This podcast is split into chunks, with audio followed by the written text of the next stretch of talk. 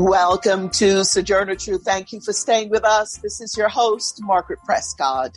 Today, an update on the child tax credit and moves now by the U.S. Congress to put in place tax credits for corporations. This after they scuttled the expanded child tax credits for families with children who benefited from the child tax credits and in whose interest is it to stop the program? What's going on? Our guest is Anna Aurelio, Federal Campaign Director of Economic Security Project Action. And the situation on the ground in Haiti, the status of the grassroots movement for democracy there, what the US, Canada, and France are up to in Haiti, and we mark the 30th anniversary of the Bay Area based Haiti Action Committee. Also today, the Poor People's Campaign, a national call for moral revival, is gearing up for poor people and low wage workers march and assembly to be held in Washington DC on June 18th. Preparations are now underway for participation of 100,000 people on June 18th. And as part of the lead up to that event, a Western Regional Poor People's Campaign gathering will take place in Los Angeles on May 16th. To fill us in on the latest with the Poor People's Campaign, we speak with Nell Myhand, one of the quad chairs of the California Poor People's Campaign. We live in a global world. We're all interrelated. So on Sojourner Truth, we work to bring directly to you news and views on local, national, and international policies and stories that affect us all. And we draw out how those of us most impacted, women, communities of color, and other communities are responding. We also discuss the interrelationship between art and politics now for our news headlines. For Pacifica Radio, I'm Christina Aanestad. United Nations Secretary General Antonio Guterres is in Ukraine visiting towns outside the capital of Kiev today, where evidence of mass killings of civilians was found after Russia's retreat from the area. There is no way a war can be acceptable in the 21st century. In one of those houses that is now destroyed and black, I see my, my granddaughters running away in panic part of the family eventually killed. Ukraine's President Vladimir Zelensky has criticized Guterres for meeting with Russia's president first before visiting Ukraine to witness the atrocities in his country. Meanwhile, Albania and other UN Security Council members held a panel Wednesday called Ensuring Accountability for the Atrocities Committed in Ukraine. Ukraine's Prosecutor General Irina Venediktova detailed the atrocities they've documented in towns surrounding the nation's capital, Kiev. Clear signs of torture and mutilation lying in the streets. Bodies of women and children raped and partially burned that lay on cold concrete. Or a torture chamber in Bucha where Russian forces tortured peaceful civilians and shot them afterwards. What could be scarier than a torture chamber in 21st century in the vicinity of the capital of European country? We document summary executions of civilians and freshly dug mass graves with hundreds of bodies in there. Russian troops are now in force in the eastern part of the country, which Ukrainian officials say was hit hard by continued shelling which killed a woman in a hospital in the town of Severodonetsk, one of two hospitals still operating in the area. Venediktova says Russia has attacked and destroyed some 340 medical facilities, 169 schools, and more than 500 pieces of civilian infrastructure. Meanwhile, tensions have heightened between Russia and the West, which has sought to put economic pressure on Moscow. Russia's President Vladimir Putin warned nations those seeking to counter Russia's offensive in Ukraine will be met with a lightning fast response. Russia's cut Bulgaria and Poland off from its gas for not paying in rubles. European leaders decried the move as blackmail. Finland is the latest nation to say it won't pay for Russia's gas in rubles. But the UK's Guardian is reporting Russia's nearly doubled its revenues from selling fossil fuels to the EU since its war in Ukraine. Russia's received about 62 billion euros from exports of oil, gas, and coal since its war began. According to an analysis by the Center for Research on Energy and Clean Air. Putin yesterday said the economy was faring well despite the West's efforts to economically punish Russia over its war in Ukraine. U.S. President Joe Biden's proposing to use assets seized from Russia's oligarchs to compensate Ukraine for the atrocities committed in the country. Moderna is asking regulators to approve its COVID-19 vaccine to the nation's youngest children, ages six months to five years old. Kids under five are the only group not yet eligible for vaccination. Moderna says it hopes the Food and Drug Administration will rule in time for children to get vaccinated by summer. That's a complex decision, partly because while other countries give Moderna shots to older children, the U.S. so far has restricted them only to adults. Pfizer is also studying its vaccine in the littlest children.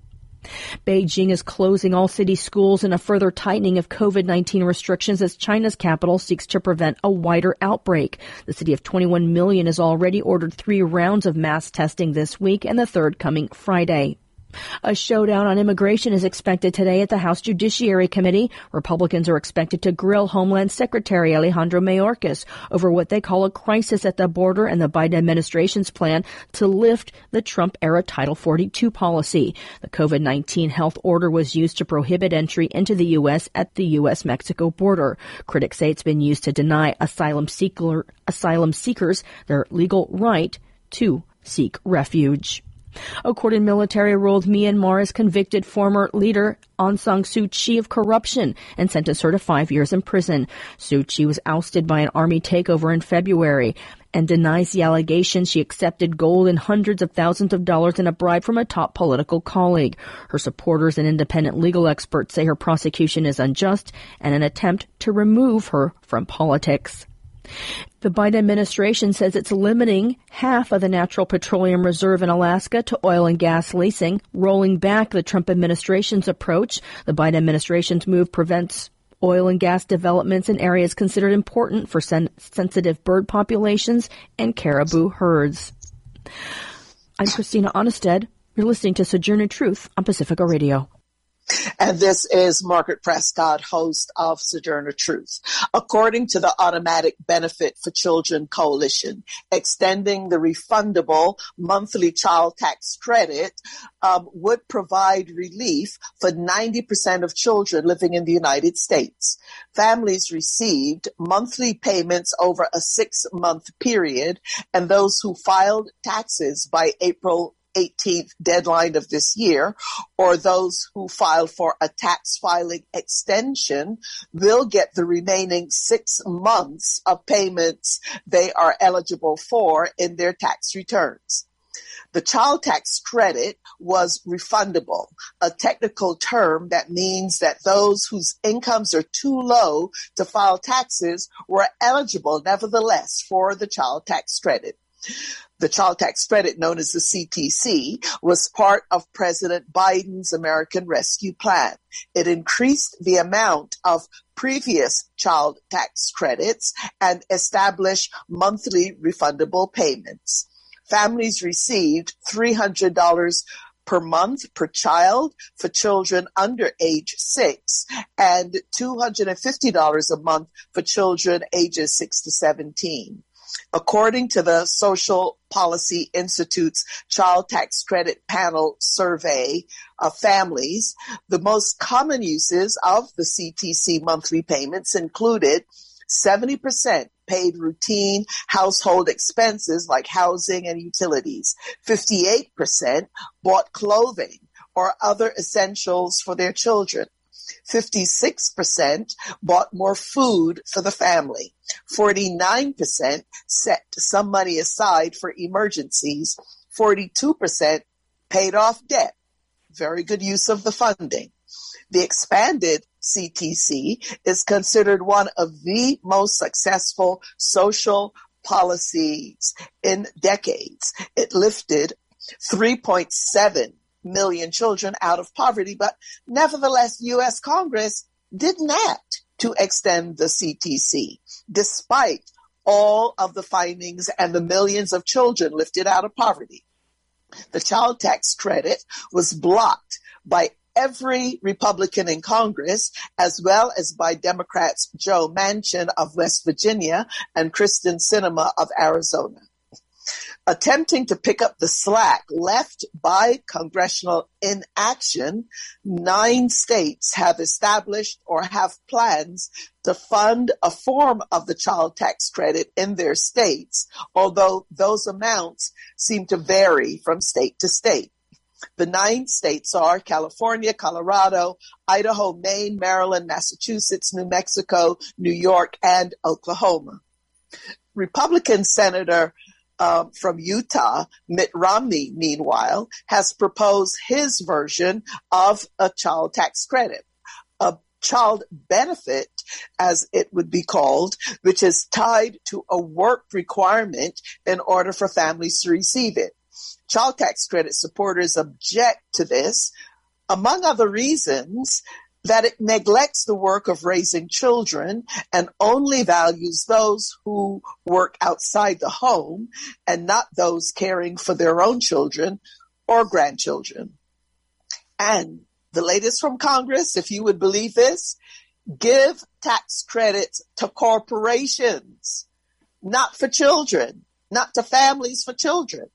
Supporters of the child tax credit say this sends the message to millions of families who benefited from the CTC that they're less important to elected officials than giving breaks to large corporations. Now, here to discuss all of this with us, I would like to welcome back to Sojourner Truth Anna Aurelio. She is the Federal Campaign Director of Economic Security Project Action. She has fought for the public interest for nearly three decades as the DC Director of Environment America, and prior to that, as the Legislative Director for U.S. PIRG.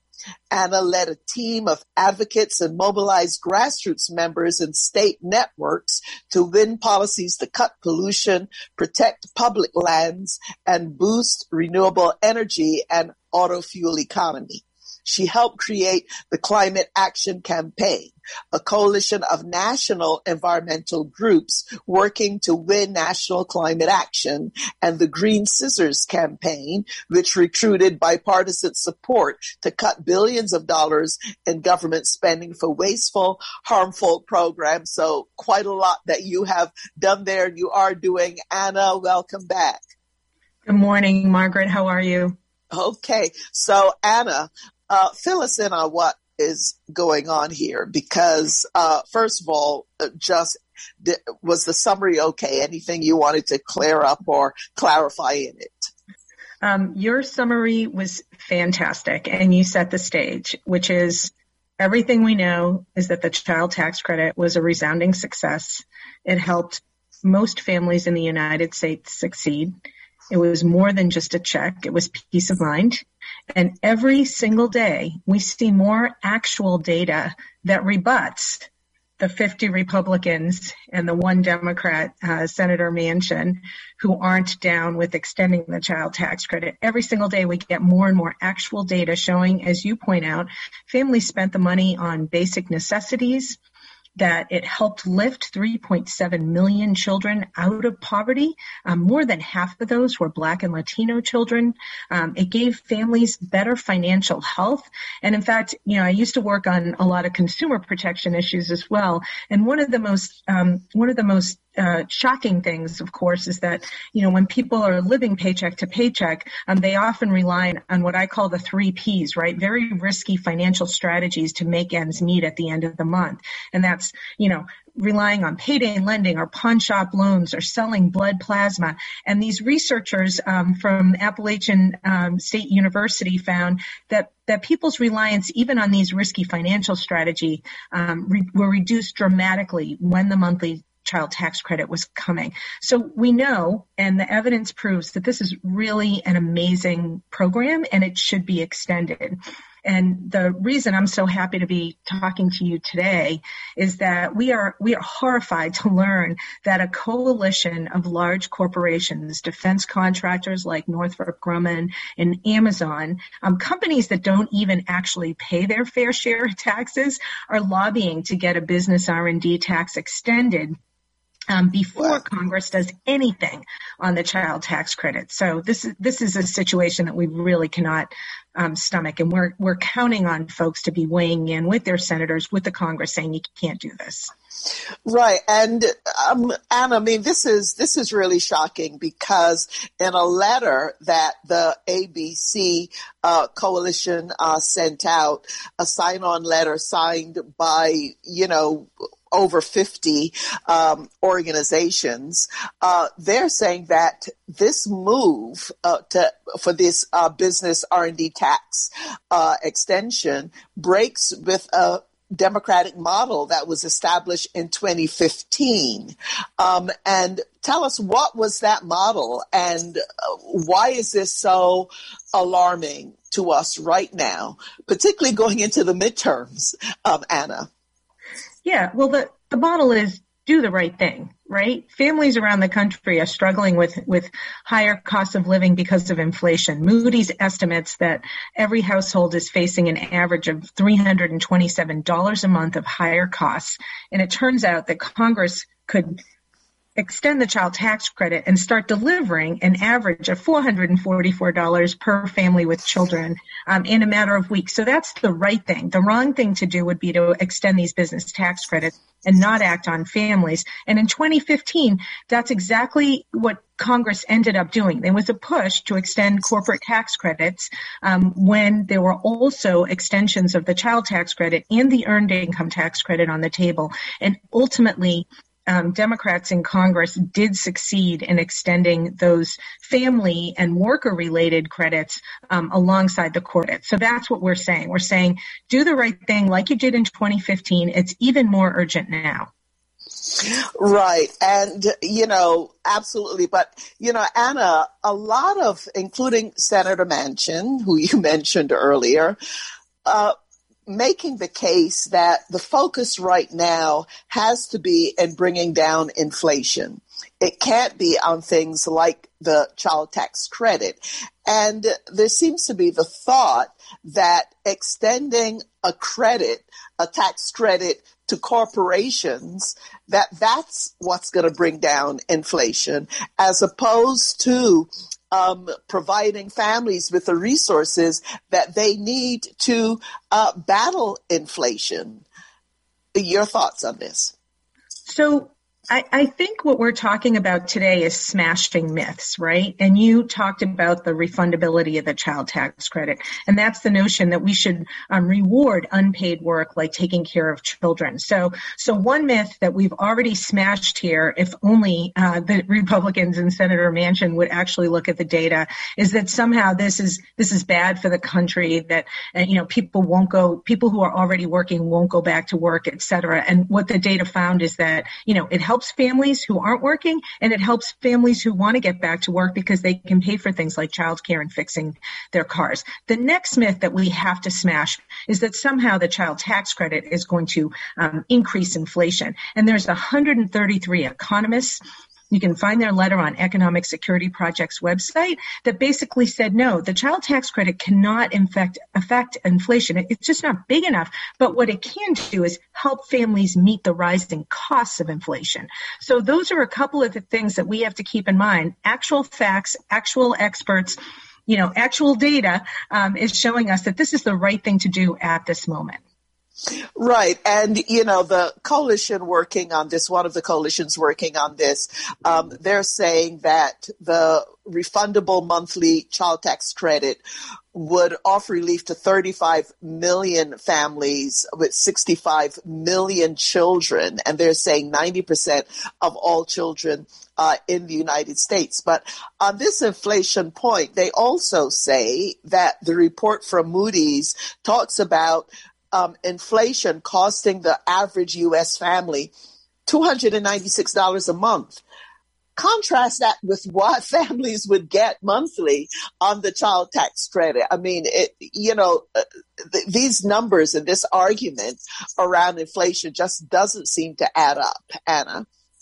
It absolutely doesn't. And and again, since we wrote that letter, because um, Economic Security Project is part of the coalition, since we wrote that letter, um, the average cost per month has gone up. So now Moody's is saying the average increased cost that households are seeing is $327 a month. As you said earlier, the uh, expanded refundable monthly child tax credit was delivering $250 to $300 a month per child, depending on the age. On average, um, families who were getting it were getting $444 a month.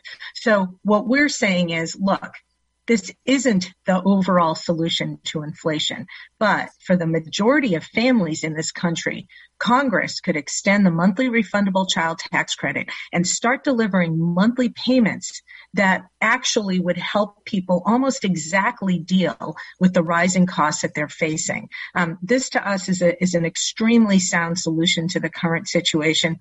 And it's way better than some of the other things that we're seeing thrown around, like opening up more public lands to drilling, you know, things that would destroy our heritage and increase pollution and not really deliver real relief and, and make our children sick.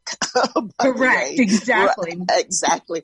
But um, what has happened because the the child tax credit did lapse in December. December was the last payment, right? Um, what have we seen in terms of poverty, child poverty, since that lapse? Has there been any data on that, Anna? Yeah, Margaret, this is um, this is the thing that um, that that that uh, is so tremendously frustrating, right? The data shows that the child tax credit lifted children out of poverty. And unfortunately, the Columbia Center on Social Policy um, found that once the uh, monthly payments lapsed, um, the, the same amount of children were actually pushed back into poverty. And I say pushed back into poverty because this is a, this is a choice. This is a choice that, that 50 Republicans and Senator Manchin are now making to keep this expired. The House passed a bill back in October to extend it for another year. Um, we have 49 U.S. senators, and actually, Senator Sinema, who you mentioned, she actually supports the child tax credit. I think she's she's not so supportive on other parts of the package. Um, but this is a, a, policy choice that they're making. Um, and, and unfortunately, this is what makes the current business corporate tax break push all the more outrageous. There's 3.7 million children that are pushed back into poverty. There are families that are struggling with hundreds of dollars a month in increased costs. Congress could do the absolute right thing, turn these payments on in a matter of weeks and start delivering real relief and lift these kids back out of poverty, which we know and you know has real both short-term impacts on people's financial health, well-being, and also long-term health, people's educational outcomes. All of the things that will help um, families succeed, we know can get put into place. And if you're just a dollar and cents kind of person, um, the same researchers found that every dollar that this country invests in the child tax credit results in $10 of benefits to society over the long term. So, so we know that this is the right thing to do and, and it remains, um, you know, it remains really a challenge for all of us that work on this to get this over the finish line as soon as we can. Right. Well, thank you for clearing that up. You know, I had been slamming um, Senator Sinema for not supporting the child tax credit. So it's good to know that she is. Want to underscore that for uh, our listeners in, in Arizona. There may be other things you want to contact her about, but it seems as though she does support the child tax credit. So thank you for that, Anna. Um, Anna, though, there's been a lot of confusion around um, the filing uh, and uh, if it's okay, just wanted you to see from what you know to clear up some of this for us. I certainly know of families and and uh, you know some a lot of low income uh, black communities, etc.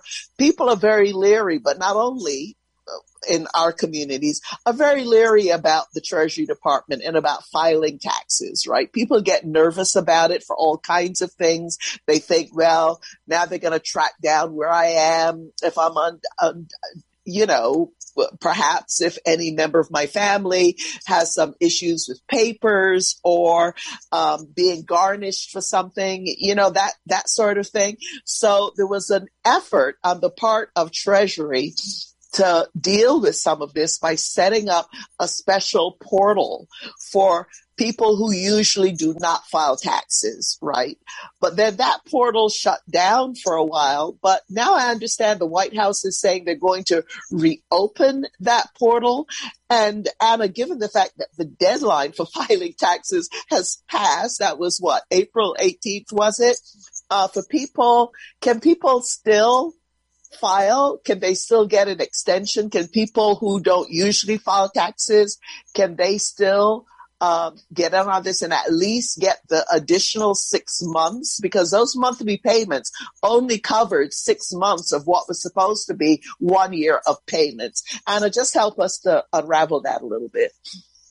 Yeah, Margaret, absolutely. Um, people who don't usually file taxes but think they might be eligible for the child tax credit or the earned income tax credit, which got expanded this year as well, should definitely um, should definitely file. And um, that that portal isn't yet open. It might be in coming weeks, but in the meantime, people can go to childtaxcredit.gov and start. Um, they could file through that, right? Because because actually um, October is sort of the final final deadline, right? So even if you're if you're late and you miss the April 18th, you can still go to childtaxcredit.gov and file there. Um, we also believe that there will be that non-filer portal that's more streamlined that will um, that will come open sometime, probably in the next couple of weeks.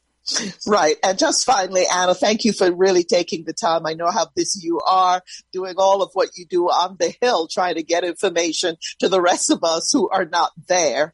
Um, going back then to this uh, business uh, corporate uh, tax um, extension, just uh, tell us a little bit about that because people may not know like kind of what this R&D tax extension is, but also for people who are listening, who are worried, even if you don't know what an R&D is, the basic point is that uh, the proposal is for uh, tax credits to go to corporations and not go to children. What are some of the things that people can do if they're concerned about this, Anna?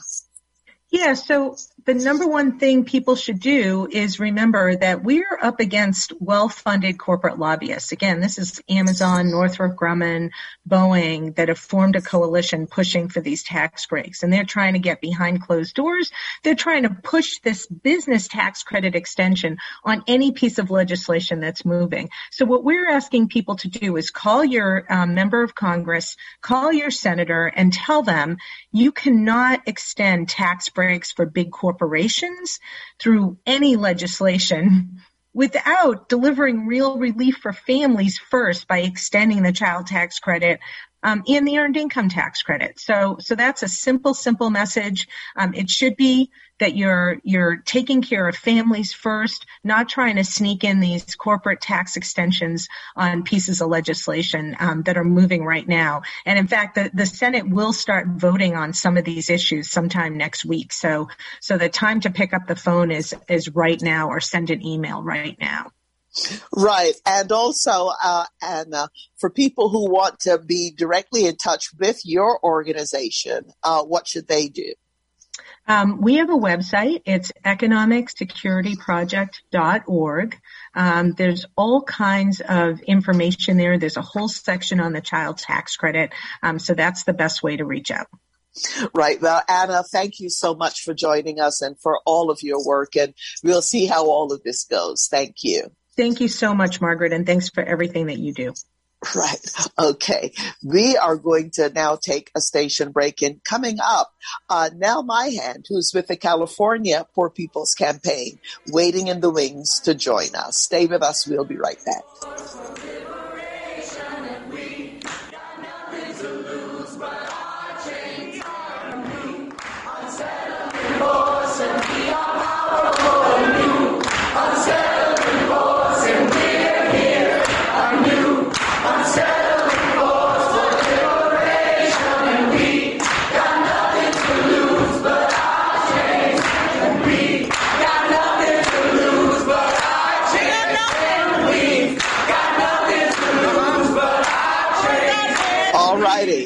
Uh, and that song, actually, New Unsettling Force, is a song from the Poor People's Campaign, a national call for moral revival. They have quite a, a extensive song list. You can go to the Poor People's Campaign website and you'll be able to uh, take a look at all of them. But this is Sojourner Truth, your host, Margaret Prescott. If you're a member of Facebook, you can like and friend us on Facebook. Just look for Sojourner Truth with Margaret Prescott and our handle on Instagram and Twitter at So True Radio. We're also nationwide and worldwide on SoundCloud. And today we'd like to give a shout out in the U.S. to our SoundCloud listeners in Albuquerque, New Mexico, and internationally, a shout out to our SoundCloud listeners in South Africa. We are now going to turn our attention to the Poor People's Campaign, a national call for moral revival. Uh, some of you may know that the Poor People's Campaign was called for, initiated by the Reverend Dr. Martin Luther King months before he was assassinated. And indeed, one of the first occupations that happened in Washington, D.C. was the first uh, Poor People's uh, Campaign, a multiracial uh, the national network of people descended on uh, Washington, uh, D.C., and uh, the National Welfare Rights Union, the uh, American Indian Movement, um, so many uh, movements across the country uh, participated in that. The Poor People's Campaign has now been revived, I think about three years ago, um, by the then the Reverend, now the Bishop William Barber, and the Reverend Liz Theoharis. And since that time, they have established a base, I think, in at least 40 states around the United States where there are coordinating groups, all kinds of activities going on. They have done civil disobedience. Um, you know, all uh, and and much more marches and rallies and webinars and, and study groups, basically building a multiracial fusion movement around what they call the um, pillars of evil, which are poverty, racism, environmental devastation, a war economy, and what they describe as the nation's distorted moral narrative. And now the Poor People's Campaign, they're gearing up for a major event to happen the day before Juneteenth um, in Washington, D.C. on June 18th. They are hoping for, uh, planning for a hundred thousand people from across the United States, urban, uh, rural, multiracial, older, younger, uh, uh, across the spectrum uh, to go to Washington D.C. So states are very, very busy now um, organizing and pre- getting themselves ready to send their delegations to Washington, D.C., but also there have been a series of regional events across the country in preparation in the lead up to June 18th, and one of those taking place in Los Angeles. Our listeners across California, because it includes California, well, we'll hear a bit more about all of who it includes from our guests. Um, that is May 16th. So I would now like to welcome Nell Myhand. She is an organizer and member of the Bay Area's Poor People's Campaign. She serves as a quad chair for the state of California's PPC, working locally and nationally to amplify the voices of low and no wealth uh, people and the demands for resources to meet basic needs for housing, education, healthcare, a livable climate, and much more. Nell Myhand welcome. Thank you so much, Margaret. And we really appreciate you bringing us onto the show to, you know, help people understand what an important event this is that we're planning for Washington, D.C. We're at a pivotal point in our nation's history. We are in uh, what Dr. King called a spiritual death pattern. Clearly, you know, your last speaker, when we are putting parents in the position of having to sell plasma to feed their children, we think that's evidence of what Dr. King prophesied, which is the spiritual death a, of a country that year after year spends more on its military than it does on programs of social uplift. So we're going to be gathering in June in Washington, D.C. for a mass assembly and a moral march. But in May, on May 16th, we're going to have a Moral Monday Western Regional Assembly. So California, Arizona, Washington State, Oregon, we will all be gathering. Thank you for hosting us, LA Poor People Poor People's Campaign, Los Angeles. We're going to be gathering at 4:30 at City Hall for uh, a march and then a rally. The co- the co-chairs, the whole national team is going to be here because the Western region is really an important part of the you know the picture of this uh, movement to address the needs of the 140 million. We we know that here in California, the fifth largest economy in the world, with 20 million people living in poverty. That's unacceptable we we we will not there is no justification for those numbers the relationship between those numbers in this state.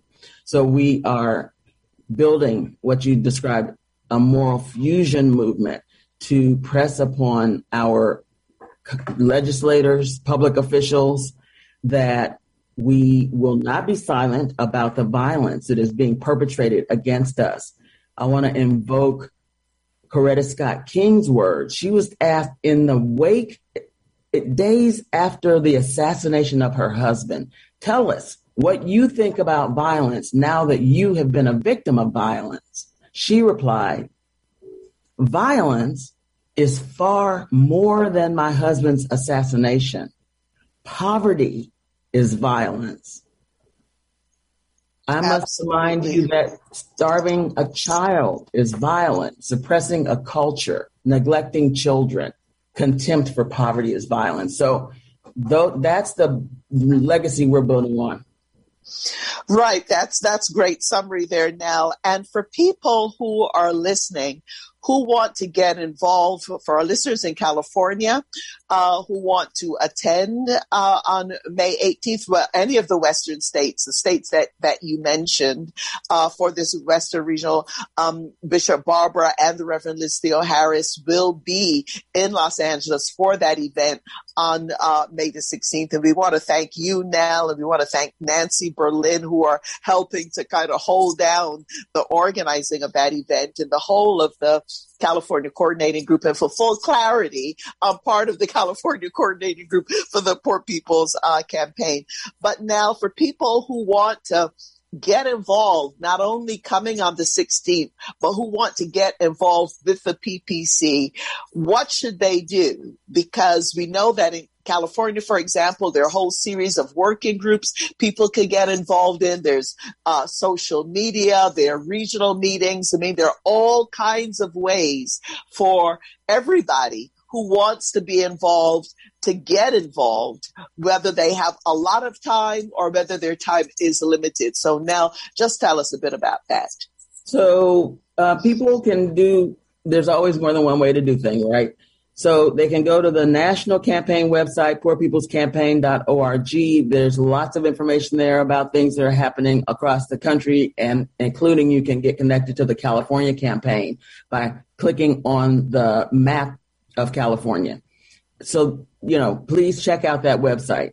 You can also go to the California Poor People's Campaign Facebook page, and there will be information there about, you know, things that are happening. You can RSVP for the march um, that's happening on May 16th in downtown LA at City Hall at 4:30. We're going to be gathering there.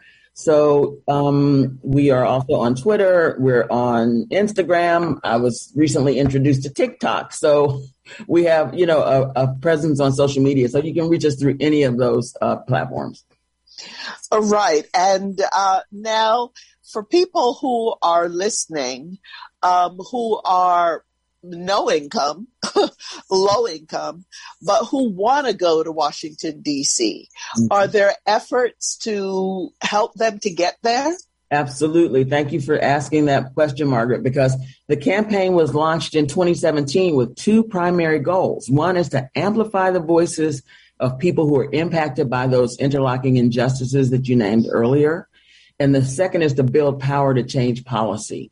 And so this declaration for uh, June 18 in Washington, D.C., we're not calling it a day, we're calling it a declaration because it is a mobilization to, to the polls after uh, we organized to D.C. And so our goal here in California is to support impacted people to participate in both the LA event and in the DC event. So please, if you uh, are a person who wants to participate and money would be the reason that you couldn't do it, please reach out to us. We are doing fundraising. We have help from our labor siblings. We have help from the faith community. We have help from our civic engagement partners.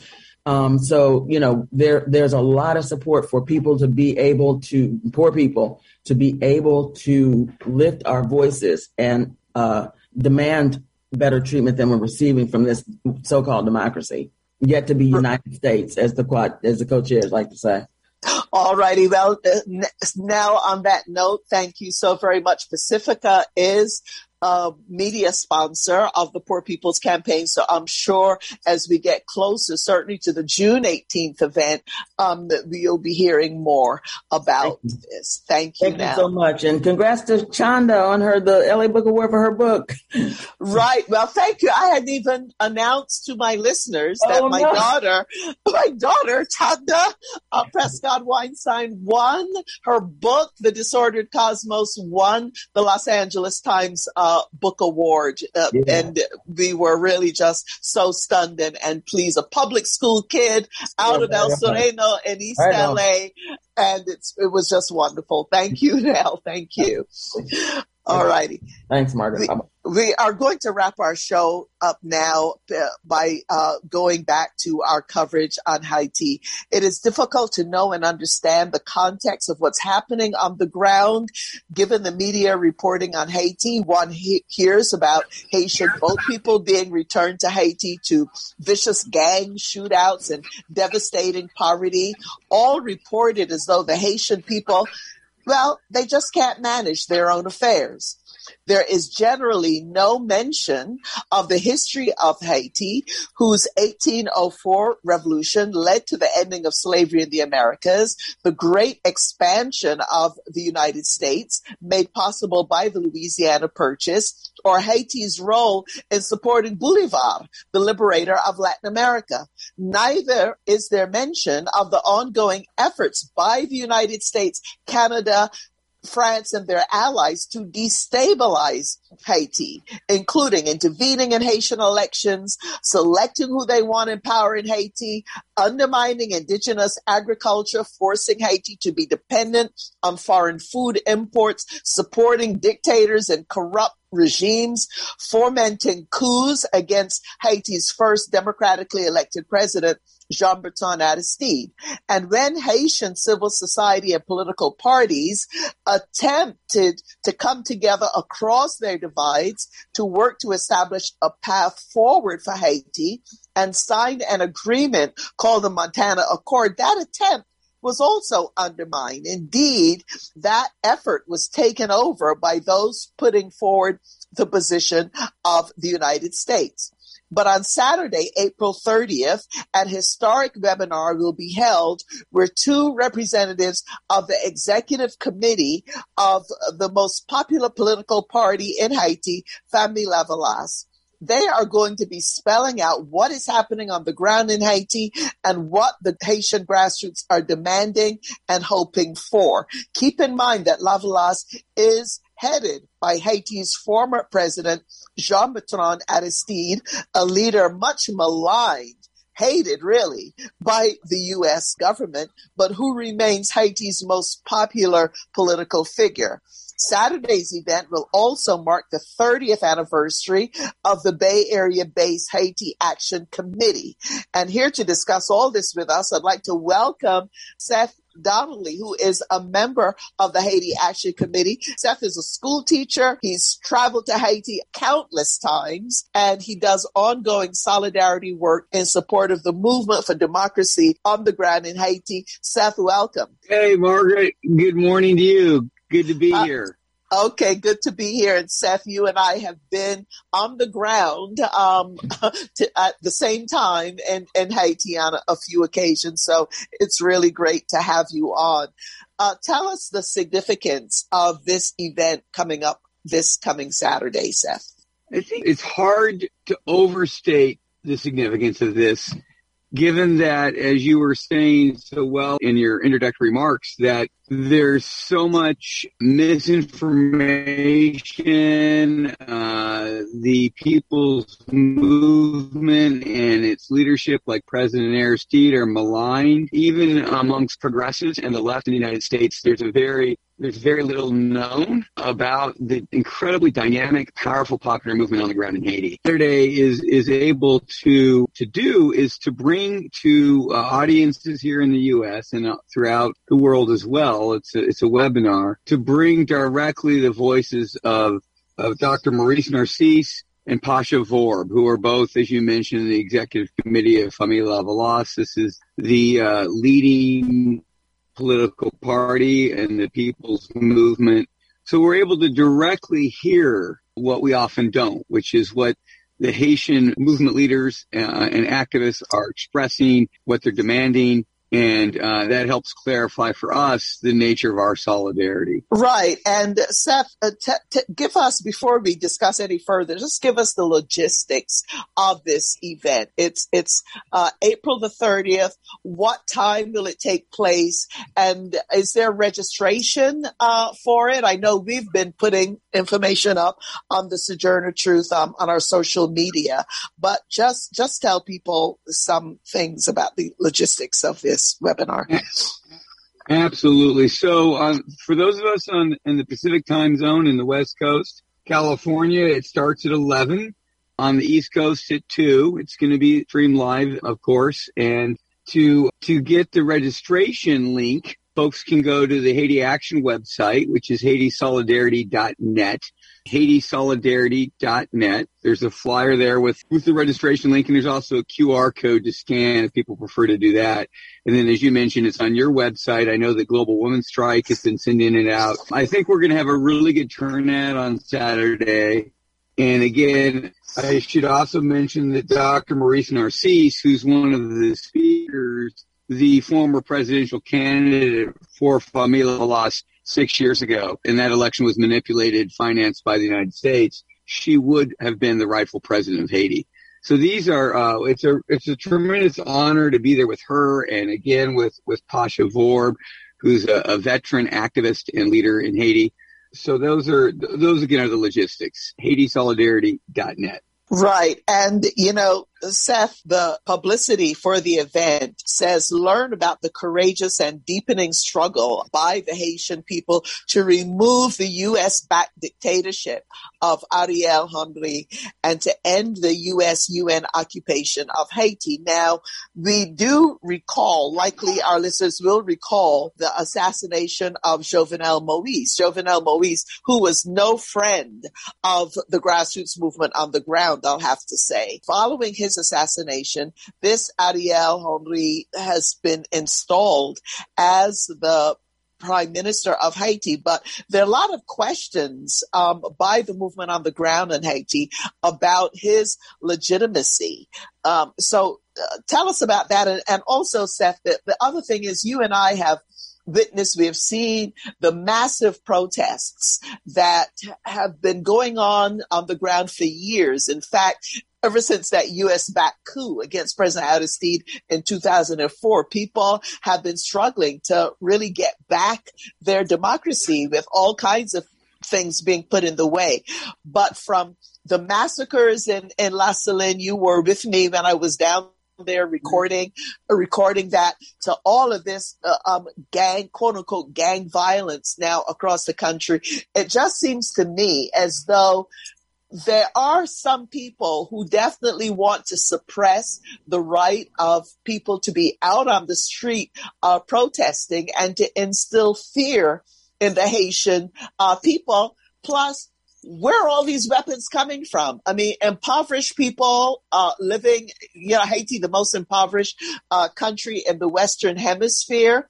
Um, people have all this money to be going out and, and buying these, um, in many cases, sophisticated weapons. I mean, you really have to scratch your head, Seth, and, and try to Absolutely. sort out what the heck is going on. Seth. And well, I think the repressive regime is, as you mentioned, the coup in 2004. President Aristide and his his wife Mildred Aristide, and then proceeded to install an occupation regime that remains in place today.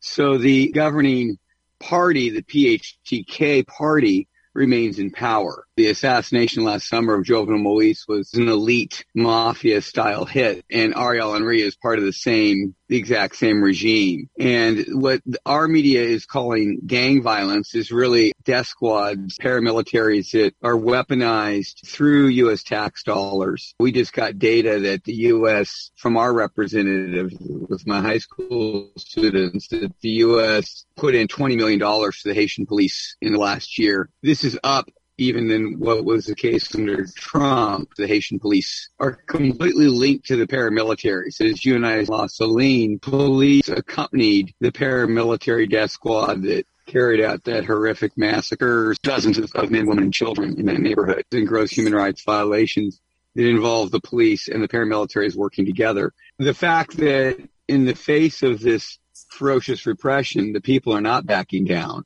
that they are continuing to demand an end to this regime to uproot it and to replace it with a people's transition government. Yes, Seth, Seth, your your sound is going in and out a bit. I want our listeners to hear everything that you're saying. So that's Seth, that's where we come in. Yeah, your sound is going in and out a bit. So we're missing, unfortunately, some of what you're saying. But hopefully, listeners just listen up, and even though it sounds a little waverly, you'll get the gist of what uh, Seth is saying. Now, Seth, you talked about this forty million dollars, but the Miami Herald, their report, that was just for the police. The Miami Herald is, is reporting that um, the United States and international partners and organizations that they have made more than 140 million um, dollar commitments uh, for the Haitian Coast Guard, right? Um, as well as the, the, the Haitian police, that the police have gotten 60 new vehicles from the U.S. government as well as other equipment.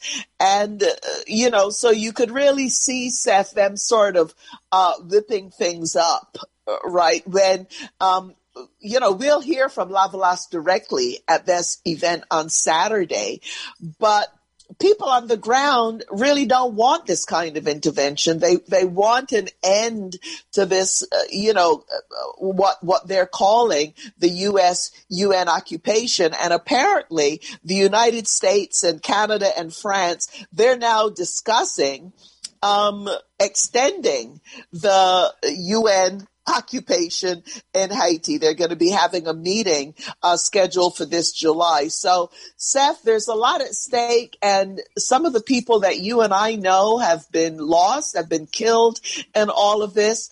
So, just give us your um, final thoughts about why you think it is so important for everybody listening right now to participate in, uh, listen in on this webinar and let people they know know about it.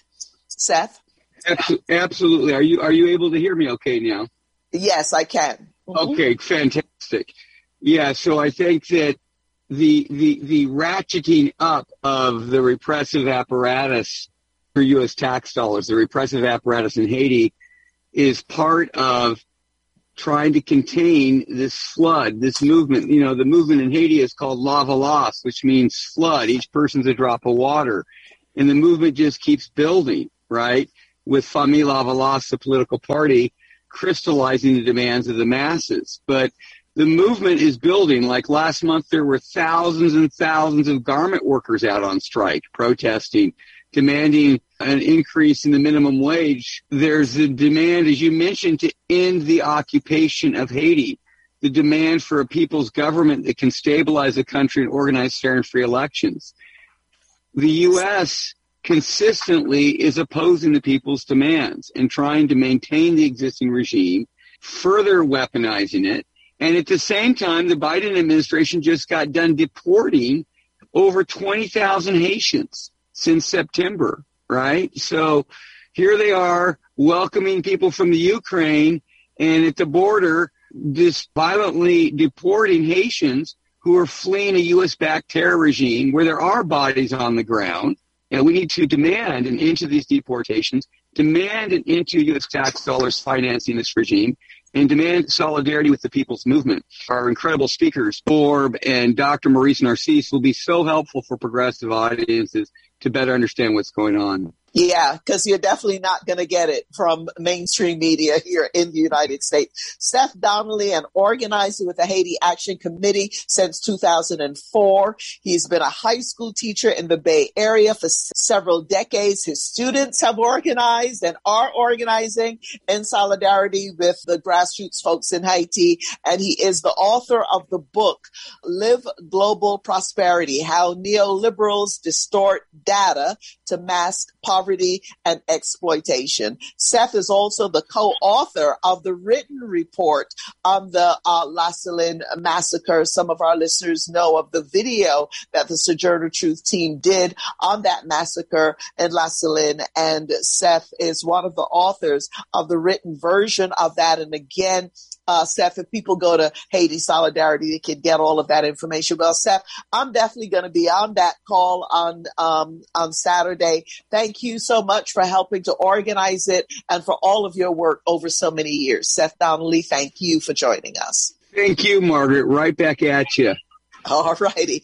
We're out of time. I want to thank all of today's guests. Today's show produced by me. That's Margaret Prescod. I'd like to thank our engineer uh, for today. I'd like to thank our assistant producer, Alicia Vargas. Stay tuned for Democracy Now! with Amy Goodman, Sojourner Truth. We'll be back tomorrow on the air with our weekly roundtable. You won't want to miss that. Thank you for listening and you all please remember to stay well and safe. Thank you.